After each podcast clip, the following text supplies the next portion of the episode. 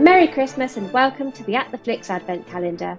Every day from the 1st of December up to and including the 24th of December, we will be giving you a recommendation for a Christmas film to watch to get you in that festive mood. Some will be films that you know, some you won't. Here's today's recommendation.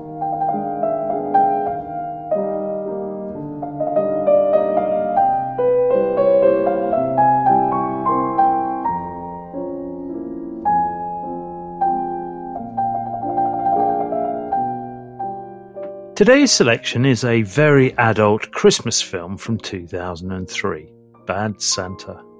Willie T. Soke, played by Billy Bob Thornton, and Marcus Skidmore, played by Tony Cox, are a pair of professional thieves.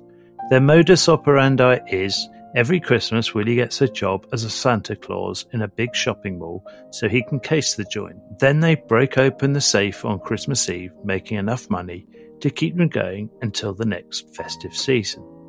The only problem is, Willie has become a drunk who barely knows where he is most of the time. Things come to a head when the duo start their annual campaign, this time in the Saguaro Square Mall in Phoenix. However, there may be salvation for Willie thanks to two people he meets a woman called Sue, played by Lauren Graham, and dumb Thurman Merman, played by Brett Kelly, a kid who believes Willie to be the real Santa. He tried to teach you not to cry and be a man?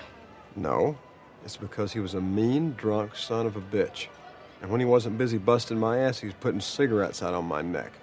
The world ain't fair. You gotta take what you need when you can get it. You gotta learn to stand up for yourself. You're gonna have to quit being a pussy and kick these kids in the balls or something. Or don't. Shit, I don't care. Just leave me the hell out of it. Now get on out of here. Okay, thanks, Santa. This is a very dark comedy, twisted, demented, and unreasonably funny. Most mainstream films follow some unwritten parameters, not really daring to cross a line for fear of alienating the paying public or paying sponsors. This film violates every line, parameter, and guideline. So, why should anyone watch it? Well, the film originated with the Coen brothers, the executive producers on this film. They developed the concept before handing over to the writers. The writers described their script as crass. Then the Coens added to that. Universal threw it out. Anti-Christmas, anti-children, and disgusting were just few of the comments.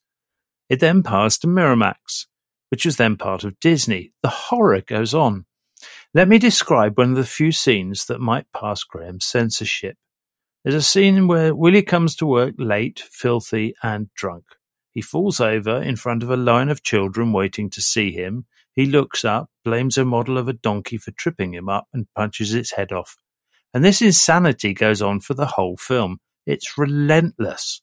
Director Terry Zwigoff deserves huge credit. Whenever the film drifts towards sentimentality, it's dragged back. Whenever Willie gets a break, he ruins it. And Billy Bob Thornton is outstanding as the antisocial oddball, a depressed drunk with an annual role of Santa slash thief. He's disgusted at the greed of the children that come to visit. Apparently both Jack Nicholson and Bill Murray, among others, were keen on playing Willie. I'm not sure anyone would have reached the depths Billy Bob did. Tony Cox is excellent in his annual role of Santa's helper slash thief. He's the brains, the organizer, and Willie's apologist. The inclusion of Brett Kelly as an eight-year-old boy who keeps asking Santa questions is inspired. If Willie needed winding up any more. Oh, and Lauren Graham plays a Santa fetishist. I kid you not.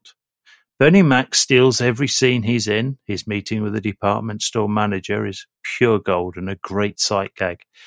There is a lot of swearing, almost every other word, in fact, and yet in between there's a very caustic, very funny screenplay written by Glenn Ficarra and John Requa, the writers of the underrated family film Cats and Dogs. Bad Santa is an assault on the senses. The Washington Times described it as the evil twin of "Miracle on Thirty-Fourth Street", and if that isn't a recommendation to watch it, I don't know what is.